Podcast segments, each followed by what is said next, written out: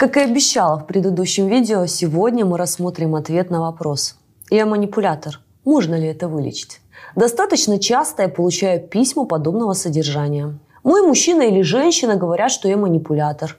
Посмотрела ваше видео, соглашусь, что некоторые пункты обо мне. Как мне это исправить? Спасибо, Анна, за ваш труд. Начну издалека. Вернее, в этом видео мы будем идти от обратного – на каждый мой вопрос вы будете отвечать, про вас он или нет. В итоге мы сможем сами определить, манипулятор вы или нет. А уж после решим, что мы можем с этим сделать. Вопрос первый. Кто вам говорит о том, что вы манипулятор? Большинство поработителей от диагноза перверзный нарцисс всегда перекладывают ответственность на жертву. Следовательно, достаточно часто обвиняют жертву в манипуляции – так как тема психологического насилия становится все более информационно доступной в нашем обществе, поэтому насильники часто идут на опережение или в ответ на обвинение жертвы внушают ей, что манипулятор как раз она. Очередной вариант газлайтинга. Обязательно посмотрите мое видео на эту тему. Благодарю за ваши репосты, комментарии и лайки. Делая их, вы действительно спасаете других людей от психологического насилия. А сейчас, как и обещала, попрошу ответить на вопрос – кто мне говорит о том, что я манипулятор? Варианта ответа два. Я нахожусь в разрушающих отношениях. Мой партнер относится ко мне неуважительно, и наиболее частый источник конфликтов – это он. Второй вариант. Я нахожусь в созидательных отношениях. Мой партнер относится ко мне уважительно, и наиболее частый источник конфликтов – это я. Переходим ко второму вопросу. Пользуюсь ли я ресурсами партнера? Ничего не отдавая ему взамен. Обозначу, что секс ресурсом быть не может, так как вы занимаетесь им вдвоем, при условии, что разница в возрасте составляет не более 10 лет. Напомню вам, что манипуляция – это скрытый психологический прием, цель которого – получить ресурс жертвы, ничего не отдавая взамен. Основные ресурсы, представляющие интерес – Эмоции и деньги, но зачастую к ним добавляются влияние, интеллект, пиар, продвижение, привлечение клиентов и прочее. А вообще мы назовем их материальное благо. Поэтому предлагаю ответить на вопрос, каким ресурсом я пользуюсь в этих отношениях, ничего не отдавая взамен. Варианта, как вы уже поняли, два. Я нахожусь в отношениях со своим партнером, потому что он мне важен, и буду с ним, как говорят, и в горе, и в радости. Второй вариант. Если бы у моего партнера не было материальных благ, или я не могла, мог бы доводить его до истерики, я бы не была, не был в этих отношениях. Переходим к третьему вопросу. Но прежде напомню вам, что на моей странице в Инстаграм и в Фейсбук вы найдете очень много интересного контента, о котором мы никогда не говорили в YouTube. Поэтому присоединяйтесь. Ссылки на страницы вы легко найдете под этим видео. В своей книге «Грех прощения» я пишу, когда ты фрустрирован из-за того, что не можешь получить желаемое, когда ты стонешь от ломки, когда агония сжигает изнутри, тебе нужно сделать выбор. Куда ты направишься? В сторону мести или трансформации? Ты выберешь мстительную или развивающую компенсацию. Ты либо сам станешь манипулятором, либо переживешь переоценку ценностей. Мстительная компенсация означает попытку наказать источник боли, а если не получится, отыграться на третьем. Как маленький мальчик, которого ударил одноклассник, избивает ни в чем не повинную кошку, вместо того, чтобы записаться на бокс. Анна, героиня романа, в итоге сделала другой выбор. Записалась в секцию бокса, предпочла развивающую компенсацию. Она поняла, что сила не в манипуляции, а в самодостаточности – и нужно работать над собой, а не тратить свою жизнь на месть. Столкнувшись с разрушающими отношениями, так и не проработав обиду, боли, свои комплексы, многие перенимают негативную модель поведения партнера и мстят своему, ни в чем не повинному новому. В связи с этим попрошу ответить на третий вопрос. До отношений, в которых я сейчас нахожусь, проживал или проживала ли я опыт деструктивных отношений? Вариантов ответа, как всегда, два. Первый. Я не веду себя в новых отношениях так, как со мной вел мой партнер в предыдущих. Второй вариант. Да, после разрушительных отношений во многом мое поведение схоже с поведением моего партнера ко мне в предыдущих. Я отношусь к новому партнеру так, как ко мне относился мой мучитель. Четвертый вопрос. Находятся ли мои отношения в кризисе? Начерчу границы кризиса отношений. Вы были счастливы длительный период, но ваша идиллия закончилась.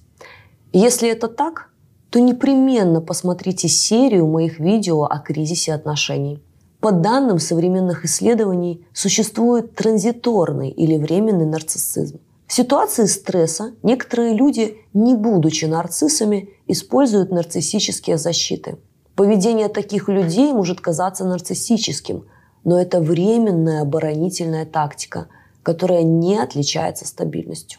В письмах читателей я часто вижу кризис отношений, во время которого партнер из-за стресса проявляет себя как нарцисс. Поэтому напомню свое частое выражение. Не бывает так, что вы жили 10 лет с нормальным человеком, и вдруг в один день он стал манипулятором. Но поскольку в этом видео речь идет о вас, перефразирую. Если 10 лет вы были нормальными и в один день превратились в манипулятора, на это есть причина, и, скорее всего, это кризис отношений, который часто базируется на измене, безразличии или обиде. Поэтому предлагаю вам, как всегда, два варианта ответов. Да, раньше у нас были замечательные отношения, но сейчас есть недопонимание. Нет, у нас всегда было в отношениях недопонимание и конфликты. Переходим к пятому вопросу. И звучит он так. Склонна склонен ли я к обесцениванию. По моим наблюдениям, главный способ восприятия мира манипулятора – это обесценивание. Манипулятор никогда ни в чем не виноват. Во всем виноват партнер. Правительство, погода, родители, работодатель. Кроме того, обесценивание не только способ восприятия, но и главный защитный механизм психики манипулятора – Манипулятор легко обесценивает любого человека, который для него опасен или от которого ему нужно избавиться. Приведу несколько примеров. Когда манипулятор идет к психологу, например, к семейному, вначале он всеми способами пытается перетянуть психолога на свою сторону. И если ему это не удается, то тогда примерно к третьему сеансу звучит фраза «Этот психолог – конченая дура, больше я к ней не пойду, мы не пойдем, ищи другого. Конечно же, с новым будет тот же сценарий. И наоборот, психолог превратится в замечательного профессионала, если манипулятору удастся перетащить его на свою сторону. И он сможет победоносно произнести «Я же говорил, что все проблемы у нас из-за тебя. Во всем виновата ты и только ты». Еще пример. Самый лучший партнер в бизнесе которому манипулятор беспрерывно пел хвалебные оды, в один день превращается в вещадье ада, потому что он больше не хочет делиться с ним прибылью. В адрес друга звучит «Он жлоб, не помогал мне, я все сделал сам, и вообще я разочаровался в нем, во всем виноват он». И такие речи звучат в адрес партнеров, не только в работе, но и в личном. Пришло время ответить на этот вопрос – обесцениваю ли я людей? Варианты ответа. Я всегда считаю, что виноваты оба и легко могу попросить прощения и признать свою неправоту. Я никогда ни в чем не виноват. Во всем виноват только мой мужчина или женщина. И пока вы отвечаете, напомню, что на моем канале нет рекламных интеграций, но вы всегда можете поблагодарить канал, перейдя по ссылке и получить взамен полезный подарок. Подведем итоги. Если на мои вопросы ваши ответы, я нахожусь в созидательных отношениях, мой партнер относится ко мне уважительно, и наиболее частый источник конфликтов – это я. Если бы у моего партнера не было материальных благ или я не могла, мог бы доводить его до истерики, я бы не была, был в этих отношениях. Да, после разрушительных отношений во многом мое поведение схоже с поведением моего партнера. Я отношусь к новому партнеру так, как ко мне относился мой учитель. У нас всегда было в отношениях недопонимание и конфликты. И в основном это мои претензии. Я никогда ни в чем не виноват, виновата. Во всем виноват только мой мужчина или женщина. Если все эти пункты или большинство о вас, то есть высокая вероятность, что вы манипулятор. Остается только понять, вы были такой, таким всегда или стали после разрушительных отношений, уйдя в мстительную компенсацию. Если вы мстите мужчинам или женщинам из-за боли или обиды в предыдущих отношениях, но при этом испытываете жалость, сопереживание и сочувствие, то это возможно исправить. В трилогии «Жить жизнь» я подробно описываю способ на примере пути героини. Если же вы таким были всегда, то, скорее всего, вы не досмотрите это видео до этого момента. Объясню. Вернемся к письму, о котором я говорила в начале. Мой мужчина или женщина говорят, что я манипулятор.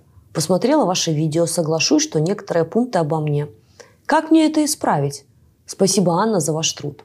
Прочитав подобное, я на 90% уверена, что мне пишет не манипулятор. Почему? Потому что я у манипуляторов вызываю стойкую неприязнь по нескольким причинам. Во-первых, потому что я представляю для них угрозу, так как из-за моей информации они могут потерять жертву, а значит ресурс. Во-вторых, их защитный механизм психики не позволяет им даже предположить, что проблема действительно в них. Поэтому они скажут примерно следующее. Это богинская конченая дура. У нее короткая стрижка. Вот прям видно, несчастная баба. Вот как ты этого не видишь? К тому же фраза «соглашусь, что некоторые пункты обо мне» сообщает мне, что далеко не все.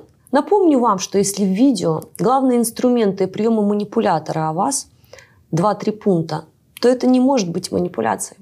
Поэтому, если ваши ответы на мои вопросы в этом видео «я нахожусь в разрушающих отношениях», «мой партнер относится ко мне неуважительно», и наиболее частый источник конфликтов – это он, я нахожусь в отношениях со своим партнером, потому что он мне важен, и буду с ним, как говорят, и в горе, и в радости.